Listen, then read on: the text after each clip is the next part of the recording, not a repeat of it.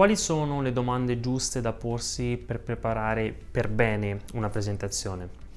A volte mi fanno delle domande, mi chiedono dei consigli tipo Andrea, quante slide devo utilizzare?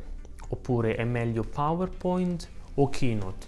Oppure conosci un altro programma per presentazioni, magari uno nuovo con le animazioni fighe? E, e queste non, non sono le domande giuste da farsi. Per esempio, quante slide utilizzare? Dipende, se fai una presentazione fatta bene, nessuno si accorgerà di quante slide hai utilizzato. Oppure meglio PowerPoint o Keynote o Presi o qualsiasi altro strumento. Anche qui eh, vanno bene tutti. Lo strumento non fa la differenza, quello che conta è l'approccio. Puoi fare una bellissima presentazione o una pessima presentazione con qualsiasi strumento. Quindi bisogna porsi le domande giuste. E allora ecco una lista che prendo in parte a prestito dal grande Gary Reynolds, dal suo libro Presentation Zen, che tra parentesi vi consiglio, è un must, secondo me il libro eh, principale, soprattutto se volete iniziare a conoscere un po' di più il mondo delle presentazioni, leggete Presentation Zen. E quindi ecco una lista delle domande giuste da porsi per preparare per bene una presentazione. Allora, innanzitutto, quanto tempo ho a disposizione? Volete sapere no? quanto tempo avete a disposizione e se vi danno 20 minuti, pianificate la vostra presentazione per meno di 20 minuti, magari 15. Non bisogna mai superare il tempo a nostra disposizione, anche per una questione di rispetto per il pubblico e comunque nessuno si è mai lamentato con chi finisce in anticipo. Quindi non vi preoccupate, se finite prima del previsto nessuno si lamenterà. Un'altra domanda, a che ora è la presentazione?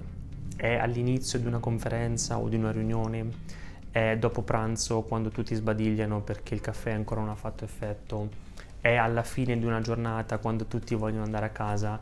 È utile no, sapere a che ora si presenta per cercare di, non è facile, ma almeno cercare di anticipare il livello di dinamismo di un pubblico e quindi pianificare i contenuti di conseguenza, se è possibile. Come è fatta la stanza? Quanto è grande? Come è strutturata? C'è un proiettore? C'è uno schermo? Dove sono? Questi sono dei dettagli, possono sembrare inutili o noiosi, ma sono importanti perché, ad esempio, in una stanza grande potrebbe aver senso presentare con delle slide, ma se si tratta di una stanza piccola, quindi avete una riunione eh, con un gruppo di persone ristretto, non è detto che le slide siano il mezzo migliore. Magari in quel contesto potete utilizzare una lavagna o semplicemente potete condividere un documento e iniziare una conversazione, tutto qua. Un'altra domanda, chi è il pubblico? qual è il loro background, cosa si aspettano, cosa conoscono già del vostro argomento, perché sono venuti ad ascoltarvi e ancora perché vi è stato chiesto di fare una presentazione. Qual è l'obiettivo della conferenza o della riunione a cui vi è stato chiesto di partecipare? Anche qui, in base all'obiettivo, pianificherete dei contenuti adatti.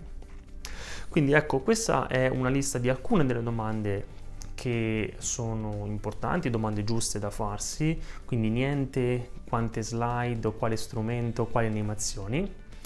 Spero che questa lista vi dia qualche spunto, anche se le due domande più importanti sono queste. Qual è il mio messaggio principale e perché è importante per il mio pubblico? Queste sono le due domande più importanti. Qual è il mio messaggio principale e perché è importante per il pubblico?